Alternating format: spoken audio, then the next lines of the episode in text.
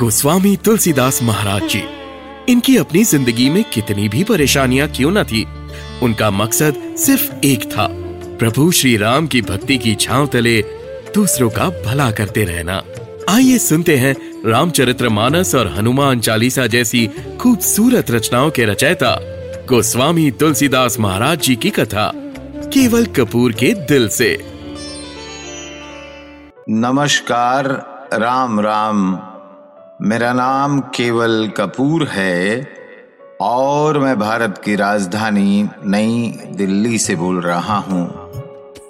तुलसीदास जी महाराज की चली आ रही श्रृंखला का यह तीसरा एपिसोड है। हवा की मार से पेड़ के पत्ते टूटकर ज़मीन पर बिखरने लगे। झूमते हुए बादलों का मुँह उतर गया। मुस्कुराते हुए फूलों की बाछे सिकुड़ गई। ऐसा लग रहा था, मानो प्रकृति भी उस बच्चे के दुखों में बढ़ चढ़कर हिस्सा ले रही हो। यह बच्चा, जिसके ऊपर बाई मुनिया के घर वालों ने भी शायद अशुभ होने की मोहर लगा दी थी। वो पाँच बरस का नन्ना बालक, भूखा प्यासा इधर उधर भटकते हुए करीब के एक जंगल तक जा पहुँचा।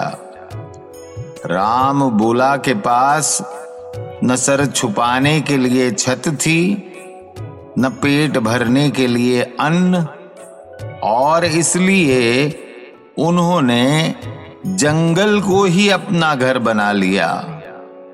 बाई मुनिया, राम बुला को पेड़ से फल तोड़कर खिलाया करती थी। इसलिए राम बुला को पता था कि कौन कौन से फल खाने लायक हैं और किन जहरीले पेड़ पौधों से दूर रहना है। जब राम बोला को भूख लगती तो वह पेड़ से फल तोड़कर खा लेते और रात को कोई महफूज जगह देखकर सो जाते। एक दिन एक पेड़ के नीचे विश्राम करते वक्त राम बोला की नज़र एक खरगोश के बच्चे पर पड़ी। उस खरगोश के बच्चे की आँखों में ऐसी मासूमियत थी कि राम बोला, उसकी तरफ़ खिंचे चले गए और उस खरगोश के बच्चे का पीछा करते हुए राम बोला, जंगल के उस इलाके में जा पहुँचे, जो न सिर्फ़ खतरनाक था, बल्कि पूरी तरह से वीरान भी था। राम बोला जंगल के घने इलाके में चले तो गए, लेकिन अब उन्हें बाहर आने का रास्ता नहीं मिल रहा था। जब तक राम बोला को इस बात का एहसास हुआ कि वह जंगल में भटक चुके हैं, तब तक अंधेरा हो चुका था। अंधेरा होने की वजह से राम बोला ने, वहीं आसपास पत्थरों के बीच बनी हुई एक छोटी सी सुरंग में रात गुजारने का फैसला किया। रात का एक पहर गुजरा ही था कि अचानक बारिश शुरू हो गई। और बारिश भी ऐसी कि देखते ही ज़मीन पर पानी इकट्ठा होने लगा। हालाँकि राम बोला, पत्थर के बीच बनी सुरंग के अंदर बैठे थे, लेकिन तिरछी बारिश होने की वजह से हवा के साथ पानी की बौछार उस सुरंग के अंदर तक आ रही थी। सुबह होते होते राम बोला, पूरी तरह से भीग चुके थे। सर्द हवा और गीले कपड़ों की वजह से राम बोला कि तबीयत खराब हो गई। वैसे तो अब बारिश थम चुकी थी, लेकिन रात भर बारिश में भीगने की वजह से राम बोला का जिस्म बुखार से तपने लगा। आँखें जलने लगी, कदम लड़खड़ाने लगे। जैसे तैसे उस सुरंग से निकलकर थोड़ी दूर चलने के बाद राम बोला की हिम्मत भी जवाब देने लगी। और वह बेहोशी की हालत में एक पेड़ के नीचे लेट गए।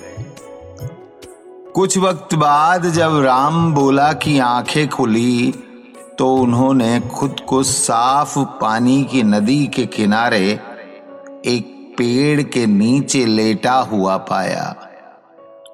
राम बोला को एहसास हुआ कि प्रभु श्री राम के एक भक्त ने उनकी जान बचा ली है। प्रभु श्री राम के उस भक्त का नाम था गुरु नर हरिदास गुरु नर हरिदास वह शख्स थे जिन्होंने उस मुश्किल की घड़ी में राम बोला को आसरा दिया। जब गुरु नर हरिदास जी को पता चला कि किस तरह पैदा होते ही राम बोला कि वालिदा का देहांत हो गया है, किस तरह उनके पिता उन्हें अशुभ समझने लगे हैं, किस तरह बाई मुनिया के देहांत के बाद मुनिया के घर वालों ने भी उनके ऊपर अशुभ होने की मोहर लगा दी है। और किस तरह वह भटकते हुए जंगल तक आ पहुँचे। तो राम बोला कि ये कहानी ने गुरु नरहरिदास की आँखें भी नम कर दी और वो उन्हें अपने साथ ले आए। राम बोला के गुरु ने सबसे पहले उन्हें राम मंत्र की शिक्षा दी और उनका नामकरण किया। उस दिन से लेकर आज तक उस पाँच बरस के राम बोला को हम तुलसीदास जी महाराज के नाम से जानते हैं। इस श्रृंखला के आने वाले एपिसोड में हम आपको बताएँगे किस तरह तुलसीदास महाराज ने अपनी शुरुआती दौर की पढ़ाई पूरी करने के बाद जटिल से जटिल विषयों पर महारत हासिल की। किस तरह तुलसीदास जी महाराज ने अपनी ज्ञान की रोशनी से समाज में फैले अंधविश्वास रूपी अंधेरे को दूर किया। धन्यवाद। राम राम। मेरा नाम केवल कपूर है और मैं भारत की राजधानी नई दिल्ली से बोल रहा हूँ। गोस्वामी तुलसीदास महाराज जी की कथा। ये है केवल कपूर की संकल्पना, विचार और प्रस्तुति एच टी स्मार्ट कास्ट के सौजन्य से।